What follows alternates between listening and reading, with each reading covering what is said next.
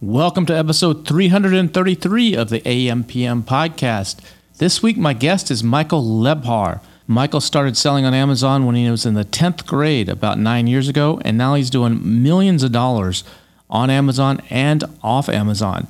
And that's what we're talking about today mostly is selling off Amazon, specifically in Walmart, and actually getting into retail, Walmart stores, and what he's done. He's got some really good tips and strategies. Plus, he's got a really cool technique to help you launch your products. Enjoy this episode. Welcome to the AMPM podcast. Welcome to the AMPM podcast, we explore opportunities in e-commerce. Commerce. We dream big and we discover what's working right now. Plus, plus, this is the podcast where money never sleeps, working around the clock in the AM and the PM. Are you ready for today's episode? I said, I said, are, are you, you ready, ready? Let's do this. Let's do this. Here's your host, Here's your host, Kevin King. Kevin King.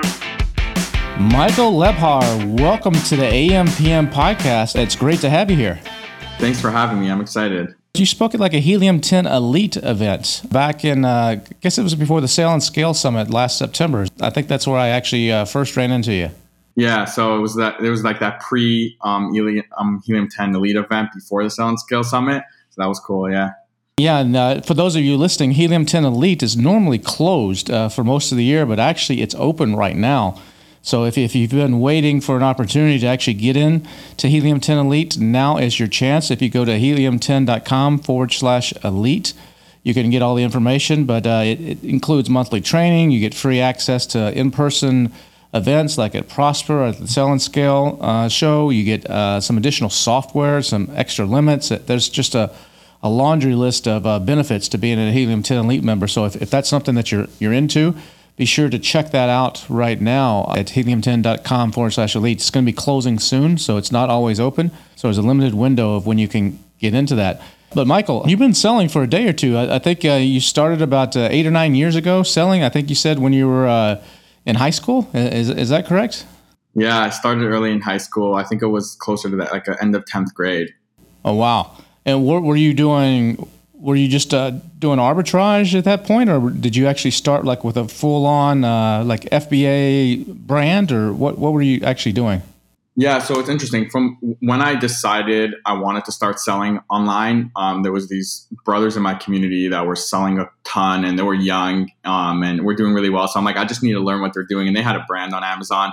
So I was like picking their brain, and then I, I knew I wanted to do that, but I knew I'd, you know, it would take me time to find my product and do that. So until then, I actually just um, would find products for good prices and just sell them on eBay, even not even Amazon yet and through through that process, um, at that same time that I was doing that, which was a few months, I was looking for my first private label product. But I really pretty early on started with private label, and it was just I was doing some arbitrage while I was getting my private label product. Um, but the arbitrage was just on eBay, and when I launched my first private label product, it was honestly just on eBay. Did you see a course or something, or did you just hear from these two brothers and, and see what they were doing, and that's how that got you into it, or did you see some advertisement or a course or anything back then? I think like one of those courses that was out, or you just got straight into it?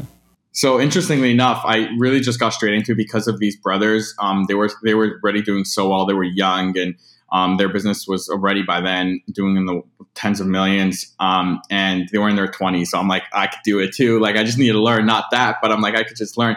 And interesting enough, I just remembered that there wasn't a lot of courses or information out in those times. Like it was amazing, but I didn't take that. Um, I remember the um, beside I would always call these brothers and just bug them about stupid questions. Like I would ask them, like I would call these people who had like you know a five hundred thousand square foot warehouse, but ask them questions on like how I print a shipping label, um, and like I would I would get stuck on stupid things. But um, I remember the one thing that I did was I remember now that AMPM podcast. I think it was like a year or two into me starting to sell was out and that was like one thing I would always listen like on my way to school, the AMPM podcast. And it's funny because there wasn't a lot of content out there or anything, but I remember when when Manny Coats had it and um, he would talk on that. So I remember that that that was one piece of content I would listen to, and I would just ask people. Like I asked people that just sold online, and then I'm started knowing more people, and just ask people like every single question. yeah, in the early days, AMPM podcast was a good. I mean, I listened to it. Uh, I think I picked it up. Manny Coats started it, I think, in 2015 and it, he was documenting his journey. So the the first 15, 20, 30 episodes, something like that, were all about you know the process that he was going through to find products and to actually. And this is before Helium 10 existed, before he started Helium 10. So he was just documenting it. And it was, and he would share his numbers every every month, I think. I remember and, that. and it, it was it was it was really good. And so yeah, that that that would have been a great place to learn. And back then, there just there wasn't much software. There was just a, a couple tools. There wasn't much. There was only a handful of podcasts, like three or four maybe. So these two brothers they were doing actually that you said they had a brand. So they they had actually were they doing like the traditional find something on alibaba and rebrand it or they had created something from scratch? Yeah so there were actually four brothers two of them twins um, um, and then they had um, two other brothers. And uh, they they actually build like a beauty brand. So they were actually at that time already they were already manufacturing a lot in their own facilities. Are you talking about Um, art naturals? Yep art naturals all right now that art when you said uh, two brothers are twins and then uh, two others uh, yeah art naturals. All right those guys are super sharp guys. Super Yeah. sharp, super sharp guys. So it, that's where you cut your teeth. All right now now this, now this is making sense. All right all right. Uh, yeah art naturals for those of you who don't know was one of the hugest brands on amazon. They actually got into a little bit of trouble at one point, but uh, down the down the road. But they they grew like like you said into hundreds of millions of dollars. I I, I know during the pandemic they were one of the first ones out with like hand sanitizers, and they were just crushing it with hand sanitizers. They were in Whole Foods. They were like everywhere. Costco, every E- Target, everywhere. I mean, they were just pumping this stuff out. And I met those guys at a, at a mastermind. I think Howard Thai did a mastermind in Vegas, like in 2008, May, uh, 20, 2018, I think it was. And a couple of those guys came out, and I was like, man, these guys these guys know their stuff. So if that's the, if that's where you apprenticed or who you were calling, all right, now this is making sense. All right. Yep. That's it. So yeah, it was just, and it was honestly just asking as much questions because there wasn't a lot of information out there. It's like now I tell when some of my friends always tell me like I want to get into selling online. I'm like, it's so great. Like I, you, you could just, I, I could tell you a bunch of stuff, but honestly, just go on these sites. There's so many resources. Like with Helium 10, there's like so many layers of different resources, like for every single level. Whether it's like you like community, whether you like blogs, whether you like podcasts, whether you like you know um, training courses, like so it was a whole different kind of um, game out there. You just had to fight for it um, and just try to figure everything out. But it got, you know, I learned so much throughout those early years because I had to figure out everything out myself and try a lot of things. You know, so because like there wasn't like, oh, am I making the right decision? There wasn't a lot of ways to know if I was doing the right thing. I just had to try things. So there's a lot of a lot of errors made, a lot of money lost, a lot of money made, a lot of just playing around. So you're you're in high school, going to school by day and uh, playing business by night. Yeah, so actually, I went to um, like a Jewish school that was very rigorous. So like we would, I would have to get there at seven thirty in the morning, and we would only finish classes like at nine thirty p.m. approximately.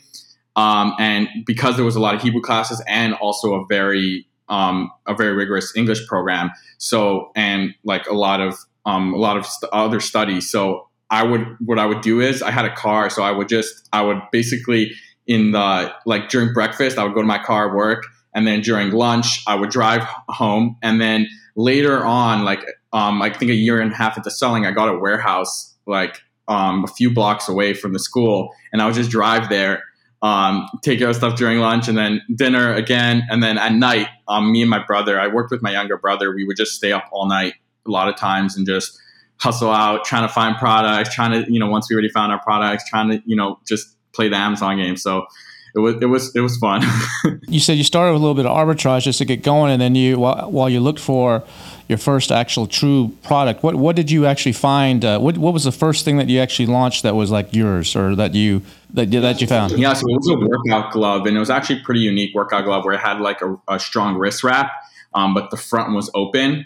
Um, and yeah, that category evolved a lot, but early then it was it was it was uh, it was really interesting because we were working out a lot, me and my brother. So we it was cool for us that like we kept every time we got a new order, we would just use them, make iterations. You know, like oh, we want the grip a little bit better, we want this stitching a little bit better, and um, yeah, so we launched that product and that one did really well. Um, and you know, we were able to grow from that product. Um, later on, that product and category became a nightmare to deal with, but just because the amount of a, a, a big wave of like Chinese sellers came into the market and just um, our listings would just get hit every single day. It was something else, and like I didn't even know how to deal with it back then. But it's just like every single day, there's just another reason why these listings would just get hit. How did you finance? I mean, if you're if you're in tenth, eleventh, twelfth grade at this time, how, how did you actually finance all all your inventory and everything?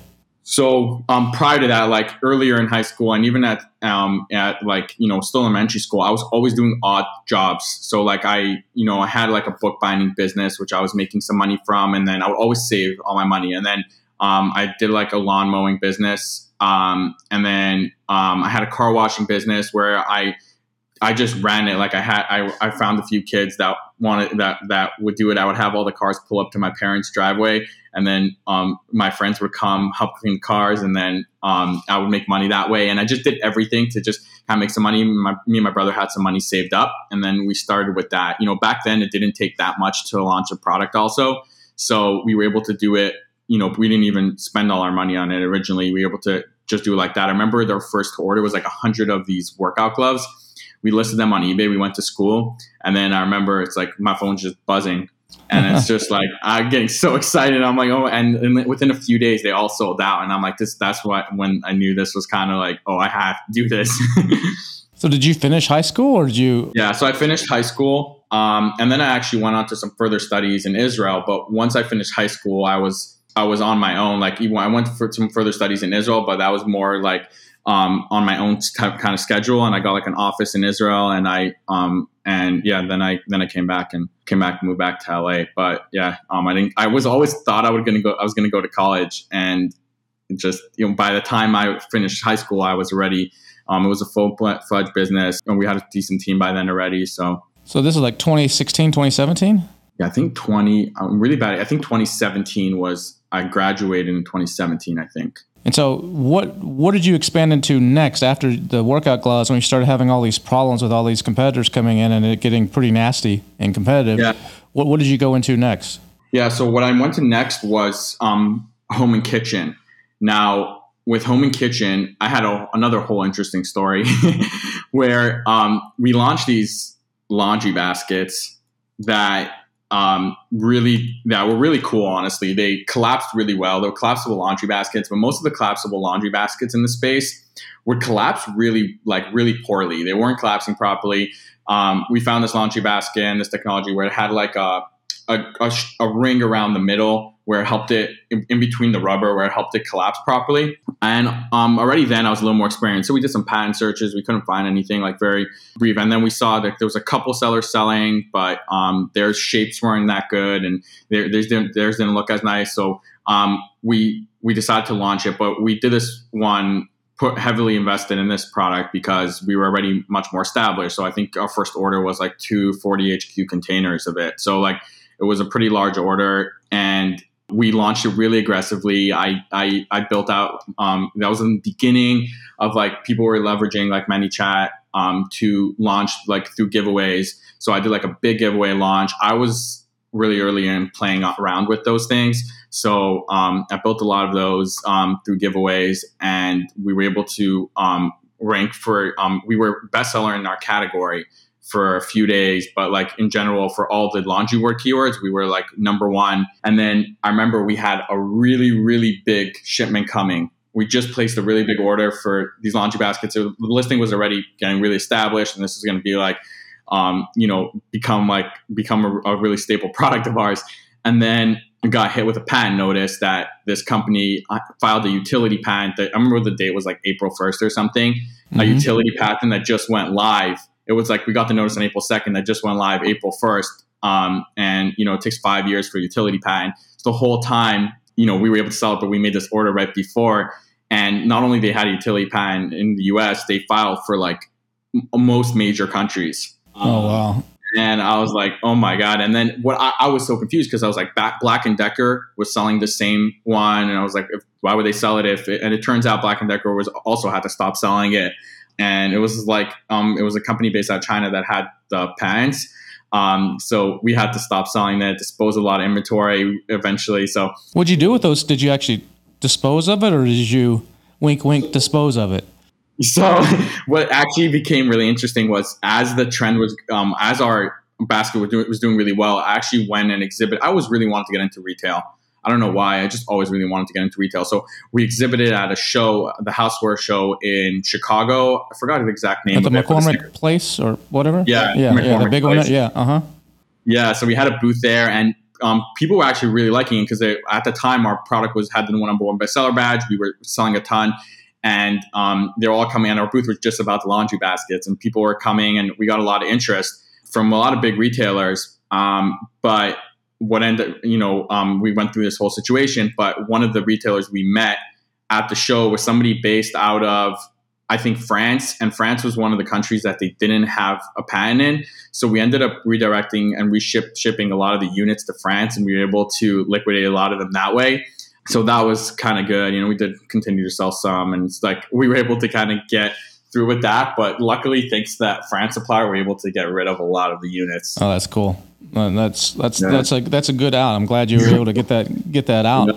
So, what was the lesson there? Like, so you said before you launched this thing, you actually did a search for a patent search. Did you just do that yourself on like on Google, or did you have a lawyer do that for you? So it, it, I did a quick search on USPTO um, site, and I couldn't um, I couldn't find anything. Um, looking back, I should have used a lawyer for it, but I was like, there's other sellers selling it. You know, big brands that are selling it. Um, they wouldn't. You know, they probably did it. I should have just paid for a lawyer to do a proper search, um, especially with like pending trademarks and things like that.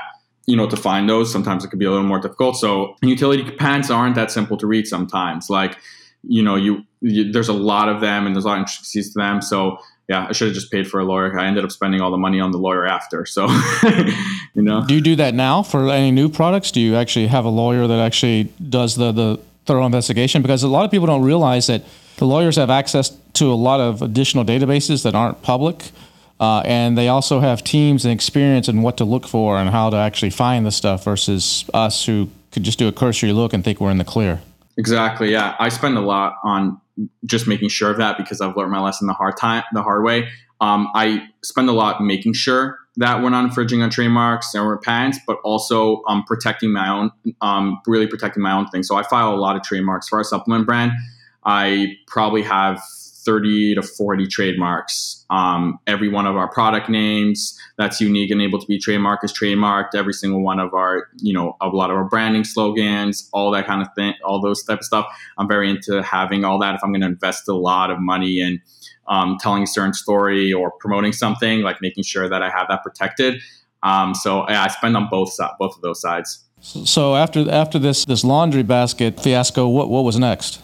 Before Prosper, they had this. They don't have it anymore. It was called Rise 25. Yeah, uh huh. So if you remember that, um, Yeah. there was like a get together of like a hundred sellers um, or so, and there were large sellers. Um, I spoke at that actually, and I won like the best sell best speaker award. And um, actually, I spoke a lot about like ManyChat and a lot of different things. So it was new back then.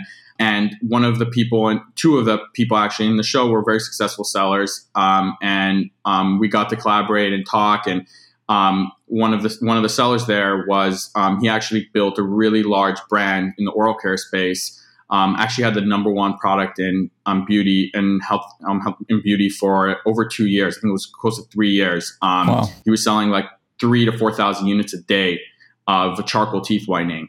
Um, and he was able to build a massive brand off of that. Um, he was able to leverage that to get into Walmart national retail, Target national retail. Um, also had an extremely successful supplement brand, um, one of the largest in probiotics and all that. So, um, but what I really, what I really liked was he came from the branding space and the creative space, um, and he didn't, he he wasn't like let's say uh, what I would consider as like um, you know, the, the typical marketer. So, and I really liked, you know, the branding and the creative space. He worked actually previously at all the big design agencies before he became an entrepreneur, worked at Apple. Um, he worked on the design of the first iPhone. So he worked at a lot of these things. And um, you could tell in his brands on Amazon, they had that, that elevated approach to branding. So he was like, you know, um, you know, Amazon's a great platform. What about like we could literally leverage what we have to build, uh, you know, a really strong category defining brand. So we partnered together and we started building a supplement brand. Um, and I was I started growing my fitness brand um, as well that I, I had previously, but I transitioned to more focus on home home fitness where originally our, our products were much more focused on bodybuilding and more niche i started opening up to be um, and rebranded and started focusing on the home the home gym sort of same market that was kind of that next stage of my journey was really building out one brand on the back end and scaling my fitness brand so you're in the right place at the right time with that because covid hit and you're doing a home home based fitness I- I'm, I'm sure you saw a big bump off of that Exactly. And um, one of the things is actually we were selling resistance bands, but we were the second seller to have the fabric resistance bands. And really early on, um, we saw like there was one seller who had fabric resistance bands, and um, we're like, that makes so much sense. Um, instead of these rubber ones that just rip and tear, they're annoying. Um, we were able to actually be pretty successful on Amazon. Again, that's probably the hardest category, resistance bands. One of the hardest categories, I think, after supplements is resistance bands on Amazon.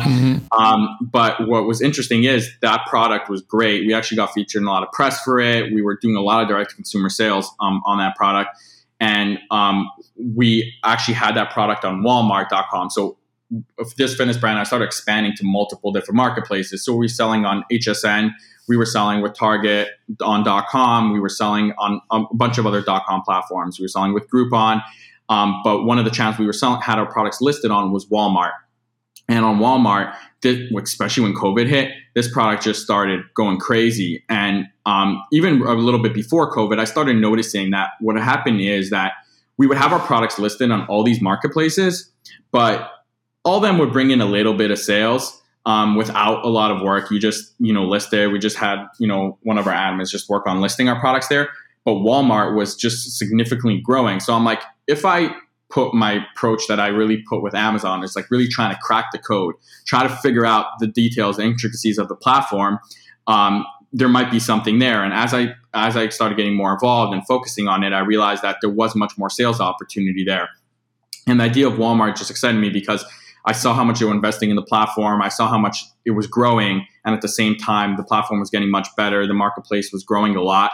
Um, I started seeing much more sales, and um, I always said like I always really wanted to get my products into retail and my brand into retail. And I also looked at Walmart.com as like a gateway for retail. So um, it was really interesting um, during COVID. Actually, those bands did so well that the buyer from that category on Walmart.com reached out and wanted to work out to get our products into retail, um, Walmart retail. So um, that was really interesting. I was playing around a lot with that with Walmart then, and just getting to really understand it. So did you get that product in, onto store shelves?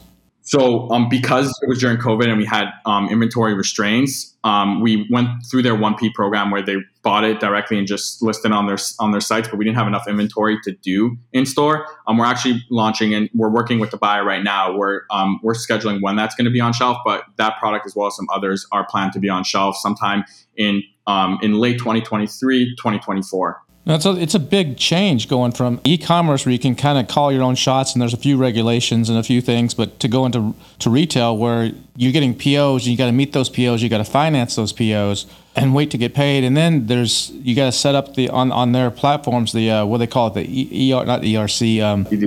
EDI e- that's it the EDI system, and you got to have all that tied in. Then you got to have all your documents in order with all your insurance and all your certifications and everything. So it's it's a big jump to actually go from kind of seat of your pants e-commerce to actually being on store shelves, right? Yeah, I'm starting to learn that. So, um, our supplement brand, we got into CVS, and that was a whole hurdle. Like drug chains are the hardest to deal with. Um, and when it comes to fees, when it comes to marketing fees, slotting fees, just the regulation, CVS has a whole program called Tested to be Trusted, where every product has to go through testing. And it's like not only it's a lot of work, you got to pay for every step in the process. Um, and yeah, I think there, you know, retail is is a big beast. Um, there's a lot of advantages to it as well, but it's really a whole learning curve that um, you know I'm still um, getting very aware of. But the what I've noticed is is that out of all the retailers, is like Walmart, they're the easiest to deal with. They're act as real business partners. A lot of retailers, act, especially in the drug chain, they just um, try to see how they could get the most money from you.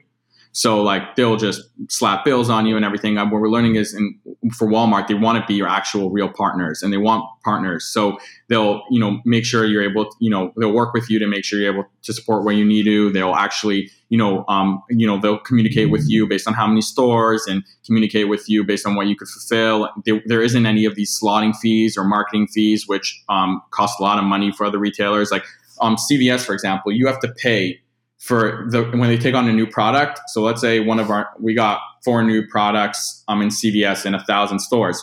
You have to pay now for three units of each SKU at every store.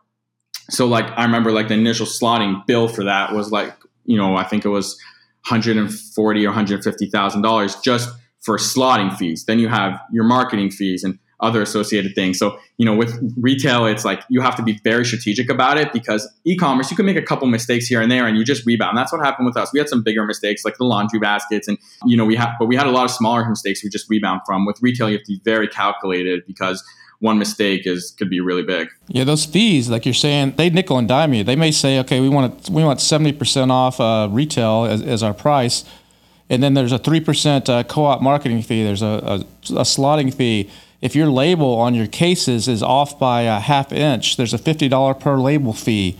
Uh, you yep. know that, that it, it, get, it, gets crazy on, on, some of the fees, and it can knock another 5, 10, 15 percent off uh, what what, you, what what you're getting, and then you have to deal with the returns. And a lot of times they don't send the returns back; uh, they just you, just affidavit returns and all that kind of stuff. It it, it can be a great thing, but it, it can also be a, a big pain in the butt, like like you're like you're saying.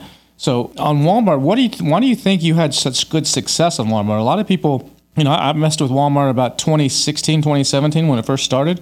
It was a disaster back then, and I'm not selling on Walmart right now. Uh, but a lot of a lot of people are have said it, it's hit or miss for them. It's a different type of clientele for the most part. And some people have great success on Amazon. They go to Walmart and it's a total failure. And then the other people are the exact opposite. They, they can't crack the top 15 on, on Amazon, but they go to Walmart and, and they're crushing it. What do you think it is that's important to understand the differences between the two marketplaces and what works and what doesn't work?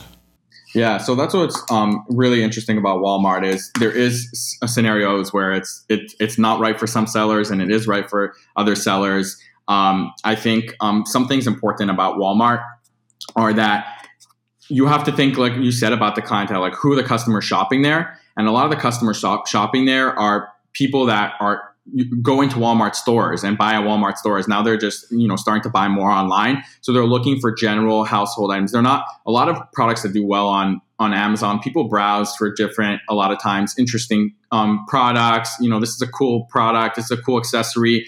On Walmart, it's very much based around needs. So like they're coming, they're buying their household needs, whether it's food, whether it's um, you know, except, let's say it's mops, brooms, um, extension cords, things like that. Um, you know, they do really well on Walmart. And what's interesting is Walmart used to be um, two separate sites. It used to be like the pickup and delivery site where the products that are in stores and you could purchase that, and then there was their regular .com site, and there were two separate checkouts. They last year merged them both together and um, now, the products that list have much more exposure because people looking at these pickup and delivery products are now seeing your products, could see your products right next to them, even if you're you know you're not in stores.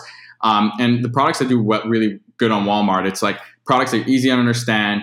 Um, they're um, competitive price points. So it's like people get mistaken. A lot of people like want to sell their say like, "Oh, my product's only good for Walmart if they're like really low priced." It's more about if you're really competitively priced. Like people aren't looking to pay premiums on Walmart at all. It's you know everyday low prices. So, um, but you know if they're buying a toaster, they're going to expect to spend spend the price of a toaster. So it's like you know um, for us, honestly, the price products it's it, the price of products that work best are between like the twenty to thirty dollar range. Um, you're able to get a lot of volume there, but also you have enough to spend on ads. Um, the certain categories that work really well are toys work really well. Um, uh, general household items. Um, think, you know, extension cords, hoses. We used to sell a lot of um, uh, hose tops. I don't even know what they're called anymore. um, a lot of, you know, garden scissors, things like that, garden accessories. You know, laundry baskets do really well on Walmart. All those sort of categories and products. Um, uh, apparel does really well on on Walmart as well.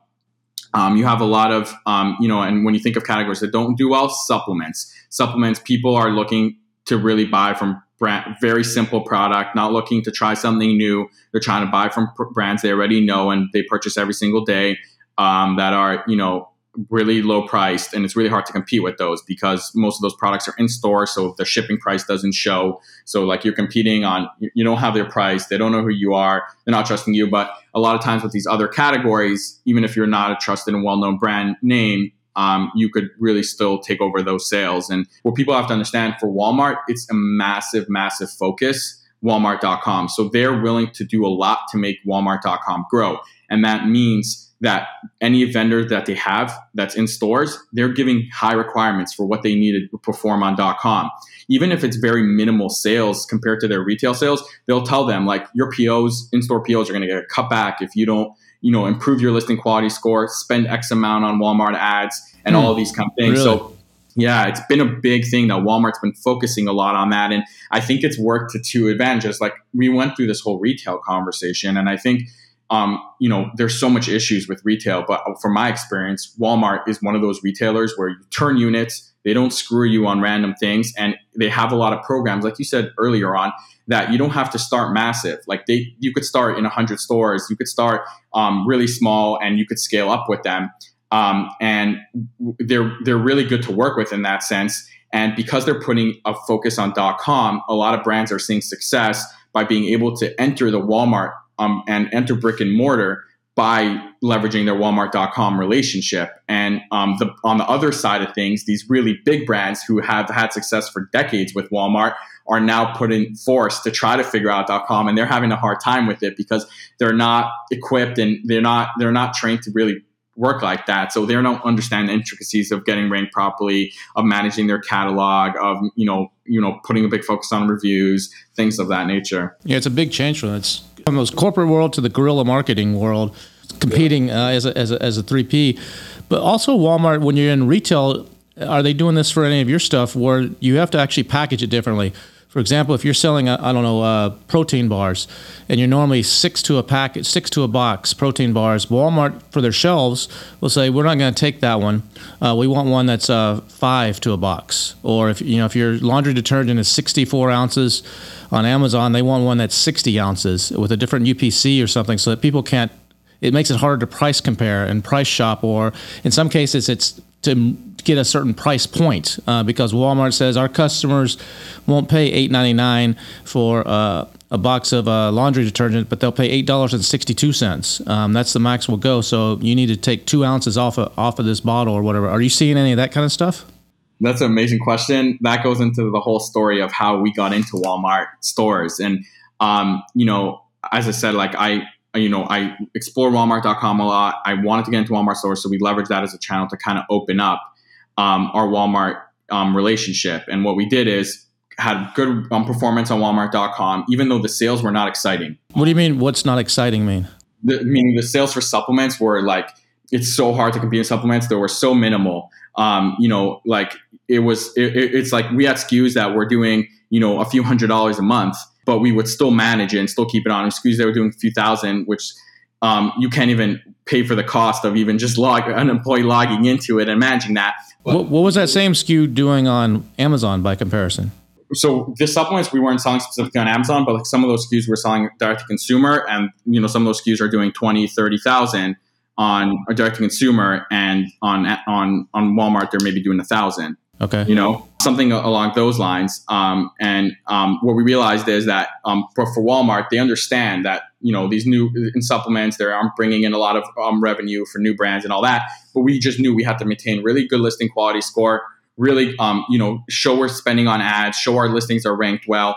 And we came into Walmart has this program called Walmart Open Call. And Walmart Open Call is actually really interesting where they invite brands that are made or assembled in the USA and um, to pitch your brand to a Walmart buyer. And what's really cool is that traditionally new brands have a very hard time getting into retail because retailers only want to, they don't care if you did really well on Amazon or any of that. They're old fashioned. They look at IRI data, it's called, and they look um, in their, their, their, their helium 10, so to say, of their data, and they look inside. And if your brand doesn't pop up for selling on stores, they're usually not interested. There's some buyers who are more aware and um, are interested in products that did well on, on, on online marketplaces. But in general, it's very hard to get your initial break into retail. Walmart has this program where they open it up and specifically for small businesses. And you get to pitch your, your you come out to Arkansas. There's like a thousand sellers um, every year, and you pitch it to you pitch your brand. Now it's not all of a sudden, are you the best product that they could bring? Are you the best brand? It's more about could they fill this initiative they're trying to do and um, help put focus on this program that they're building out. So you have a little more on your side we came into that meeting we're like our products our supplements are priced a little bit premium. The packaging isn't really fit for shelf. So i'm like we're like are we going to come in like that? And maybe they'll give us 10 15 stores as a nice test or probably give us nothing. Um, or are we could we try to position ourselves to be the right fit for walmart? Um, and what we did is that we actually went um, we got, got got to work and developed a line of skus that were priced sub um, well, they were really priced $12.99 when our average products were priced 20 to thirty dollars. plus $12.99 in a form factor that was easier to understand, and then in packaging that we thought would make much more sense for Walmart. We went into the meeting, and um, the buyer was so impressed. Um, he's like, a lot of times I, you know, accept brands on the spot for small distribution um, and small amount of stores, um, you know, but I think you guys are fit for line review, which line review was later in September. Um, and that's when they decide, you know, their main their main brands and the, the main refresh of their whole of their whole aisle. And the supplement aisle is one of the most successful at Walmart.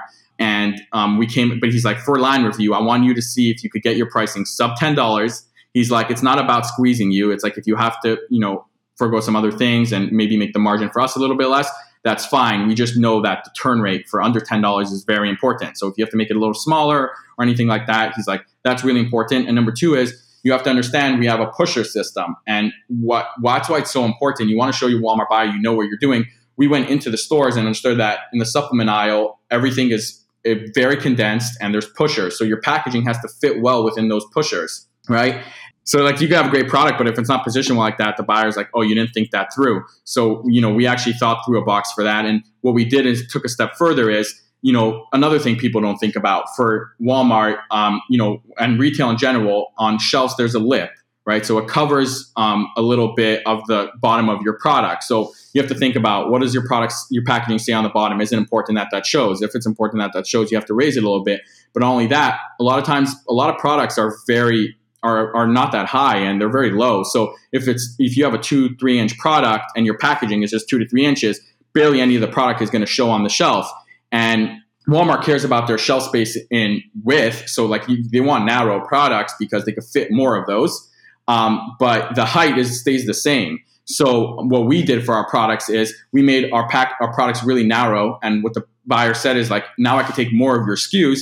But we also made our packaging really tall. So even though our um, our our boxes for our product is double the height of our actual bottle, and we just have an insert in there because it gives us so much more shelf space and awareness and you want to strategize things like that because not only they're going to help you succeed when you're on shelf, but it also shows the buyer that you actually thought through those touch points. And um, we, the reason why it came up for us is my partner who got the charcoal teeth whitening into Walmart, um, and he got into Walmart from the start nationally in thirty in thirty three hundred stores from the first day um, because it was you know, that product was growing so well on Amazon. Um, but he, he said um, um, as they were valuing their sales, they realized that their their packaging would barely showed on the shelf because it was so narrow. So people weren't even able to see the product. So um, in their second run they actually made taller packaging and their sales grew like a, a crazy percentage.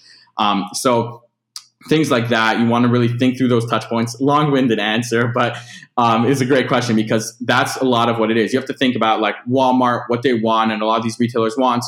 They're the one retailer where it's worth making these adjustments for um, and it's worth making these adjustments. You just have to think them through. So I'm assuming you have a house list from all the stuff that you've done. You have you have some sort of mechanism that you're using from your Amazon sales or whatever to get people onto a list. So we'll just email customers and be like, "Do you want to customers that spend like over a certain amount of money? Do you want to join this program? You know, we'll give them something in um, in Word, maybe like a gift card to our site, and we'll just enroll them in it." So when you launch in Walmart later this year with these 1,500 WalMarts, are you gonna you'll know which Walmarts those are. That's not all the Walmarts, but you'll know.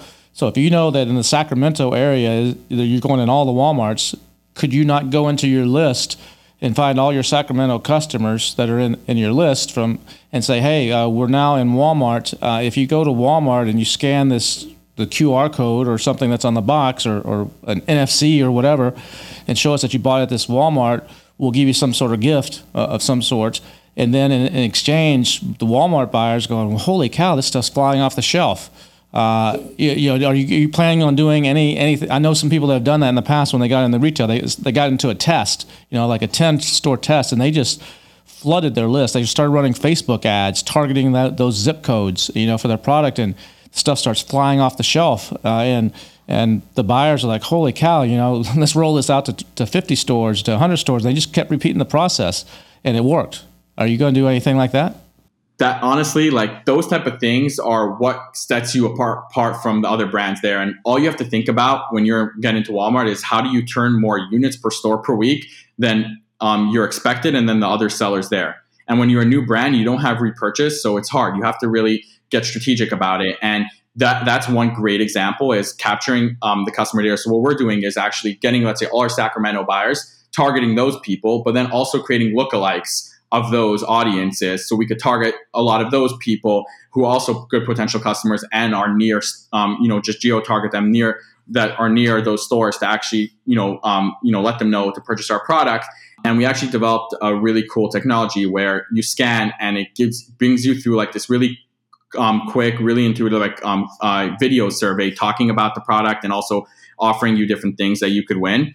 Um, and through that we're going to be pixeling these people also targeting them, um, but also having, you know, a big thing is getting them to come in and buy some of the other SKUs. Um, you know, because we have um, a few SKUs on shelf there. So getting them to, you know, want to come back in, purchase again, but also purchase some of the other products that we have on shelf and incentivizing to do things like that. And I think that's what really sets new brands apart without really crazy marketing budgets that could just throw money down the garbage. Like, what ways could you really be creative about turning units? Um, in store and things like that make the difference like scan, getting them to scan targeting those customer base and that's one thing that you have advantage if you're selling before online you have so much customer data you could use um, so that's going to be really cool to use I agree. I agree 100%. So, what do you think? You know, what are you projecting that your retail sales will be compared to your online sales? Do you are you expecting as you're growing this that retail is going to be 70% of your business and e-commerce 30%? Is it a 50-50? Where do you think where do you see this going?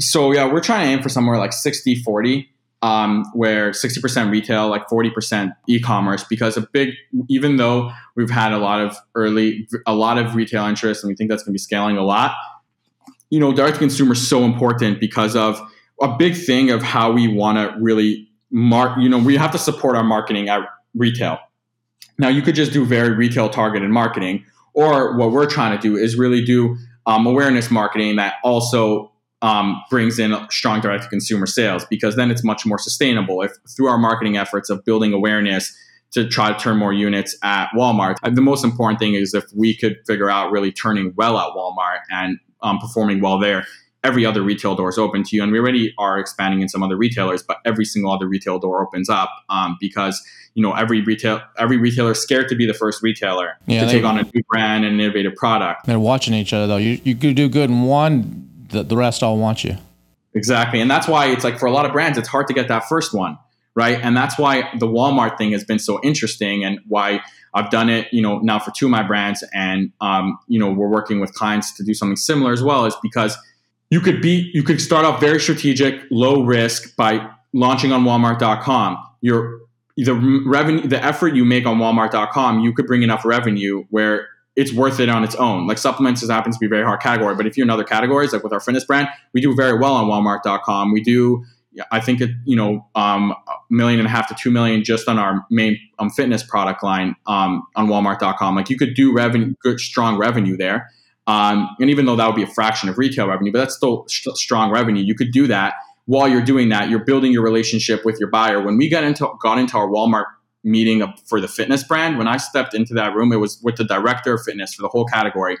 He walked in with eight supporting buyers, and um, and he's the director of fitness for the whole category. Um, he's not, and what people have to understand is Walmart merged the buying team. So it used to be like a dot com buyer and a, and a retail buyer. Since they want to combine those efforts, the buyer that's in charge of buying all the fitness products is also in charge of how fitness performs on dot com. He comes in with eight of these buyers, and I'm, it's usually like one or two buyers in the meeting, and I'm just get scared. I'm like, oh no, like what's going on?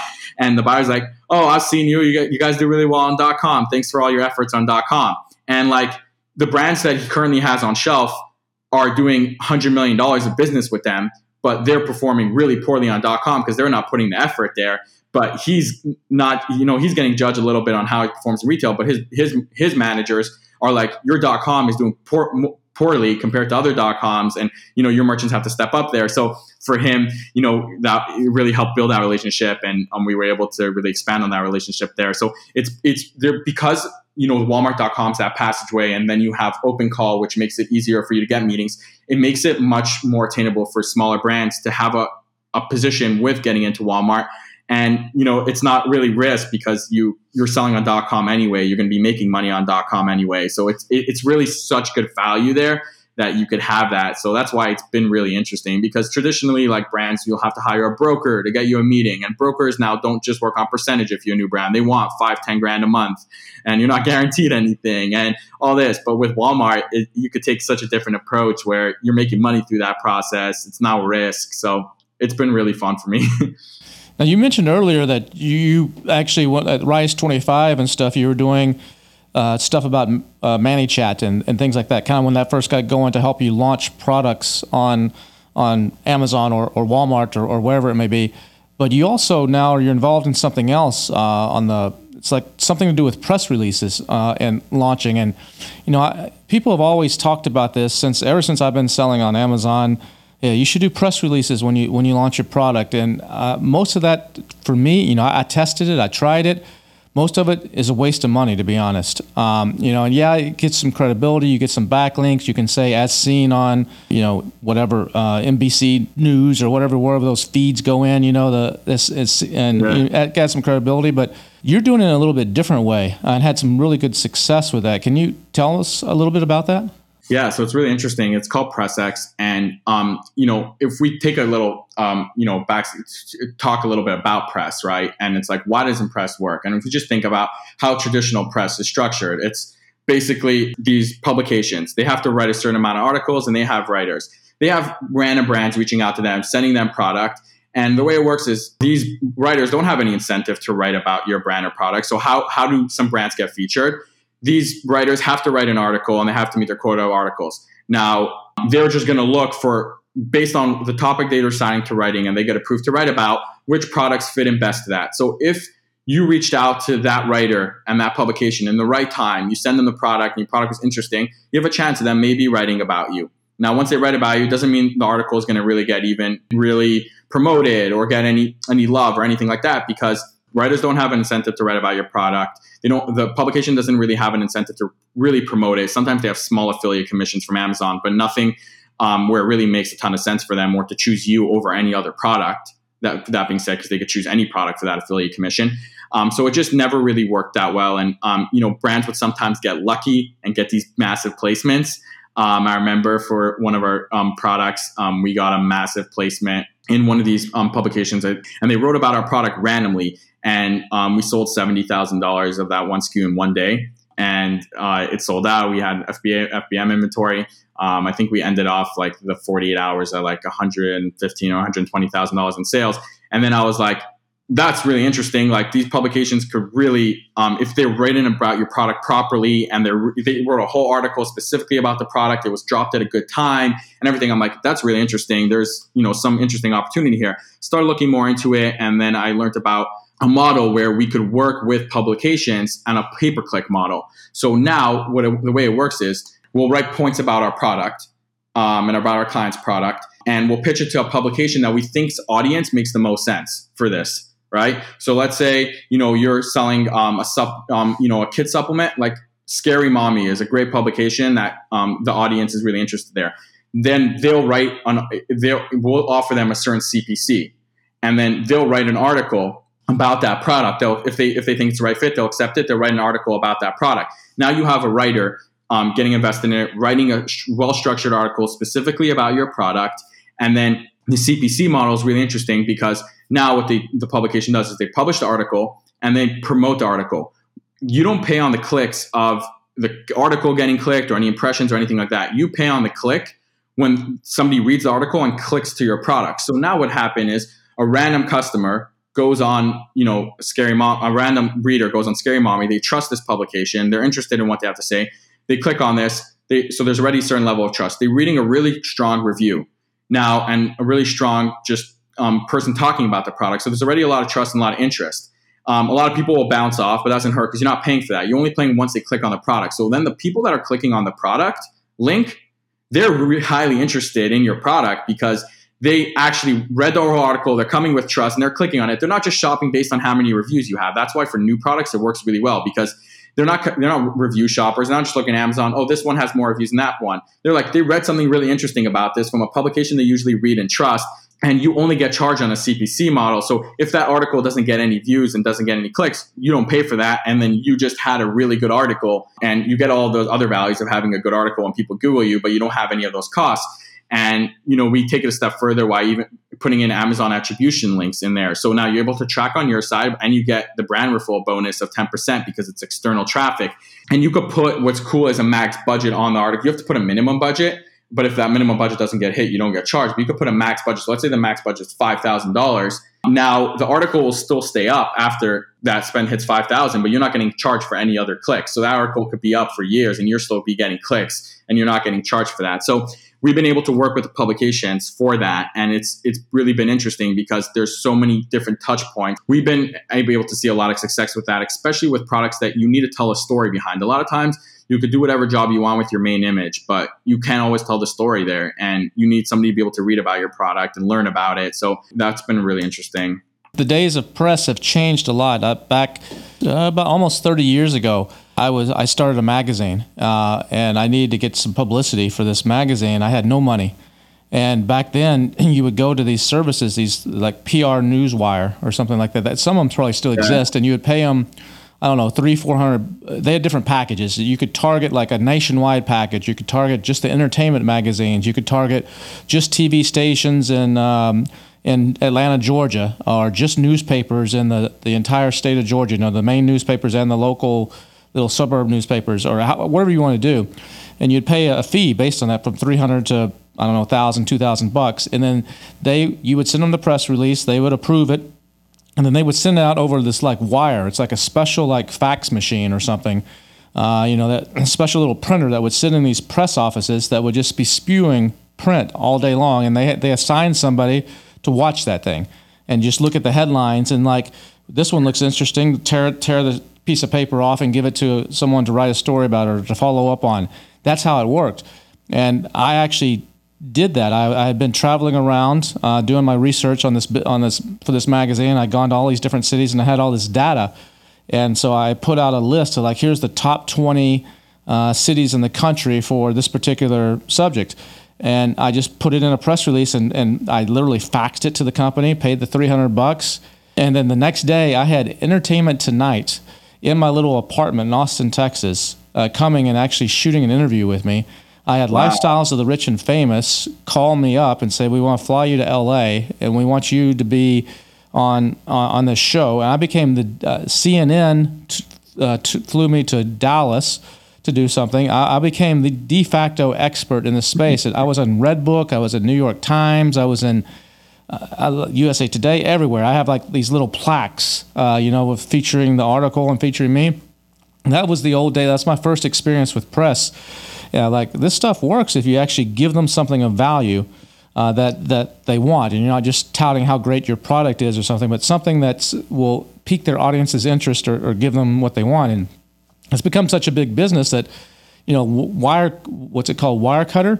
Uh, uh, actually, the New York Times bought it, and Wirecutter's a straight up affiliate website. Uh, I mean, you know, you look at NBC uh, news, you know, doing the little featured on the products and stuff. It, it's become big business. So what you're doing there uh, actually makes sense, and they can probably actually make more money uh, doing that, and they have a better vested interest in actually promoting it, like you said, as well. Uh, so you're seeing really good success with that. Yeah, it's been so interesting. And if you think about it, it's, it's a different type of shopper a lot of times. And it's, you know, that shopper, um, you know, like shopping that way. They read something and they get very interested in it and then they go purchase that. And that's why for new products, we've seen a lot of success there because they're not just shopping based on reviews. Um, when they come to your listing, they're ready to purchase. So getting that initial boost is much easier. Um, and yeah, it's all about the incentive for because what we'll see with press a lot of times is like you'll have a product, an article that comes out and then it just your sales you know it goes crazy and then it just drops because they're not continually promoting it putting it on the first page or recommending it more. But if you have an article that you know their their audience your audience the audience is really resonating with then they'll keep promoting it. And you know obviously eventually their audience gets tapped but then there's other publications you could just pitch it to. And if it's done well on other publications they'll pick it up. And a lot of times with these publications what works really well is their audience um, starts knowing your brand. So now you pitch them another product. The writer likes writing about your product because they know the audience resonated with with your other product, and the audience already has certain trust in your brand. So um, we'll see a lot like that. Um, if we if you have a good product line, you just one after another, and you just that you see conversion rates so high because they already trust your brand, already know your brand. So we'll just as we release new products, just do it that way as well. That's awesome. Well, Michael, we've been talking here for quite some time. Uh, it sounds like we, we might have to do a second version of this just to, to keep this up and uh, talk about some other cool stuff. But I really appreciate you taking some time out today. Uh, you're a busy guy doing all these all these different things, and uh, appreciate you taking some time to share with us here on the AMPM podcast. No problem. I, it's interesting. If someone wanted to reach out to you or learn more or get in touch with you, what's what's the best way for them to do that? They could just email me, Michael at sellcord.co, which is S E L L C O R D dot C O. And yeah, any questions about Walmart, about retail, or anything like that, um, you can reach out to me and yeah, we could discuss. Awesome. Appreciate it again, man. Awesome. Thank you for having me. Retail is not for everybody, but if you're at the point in your business where you're ready to make that leap, it can double or even triple your top line revenue and really, really help you grow your brand and get out there. So I hope you enjoyed listening to Michael's tips and his journey to actually getting into retail and some of the, the trials and tribulations and, and some of the things to do and not do. And if that's something that you're looking at doing, I wish you the best of luck. Remember, we'll be back again next week with another episode. But before we go, I've got a little tip for you, a little nugget of the week. This one comes courtesy of Thomas Edison. You know, that, that Thomas Edison. He says if we did all the things we are capable of, we would literally astound ourselves. If we did all the things we are capable of, we would literally astound ourselves. See you next time.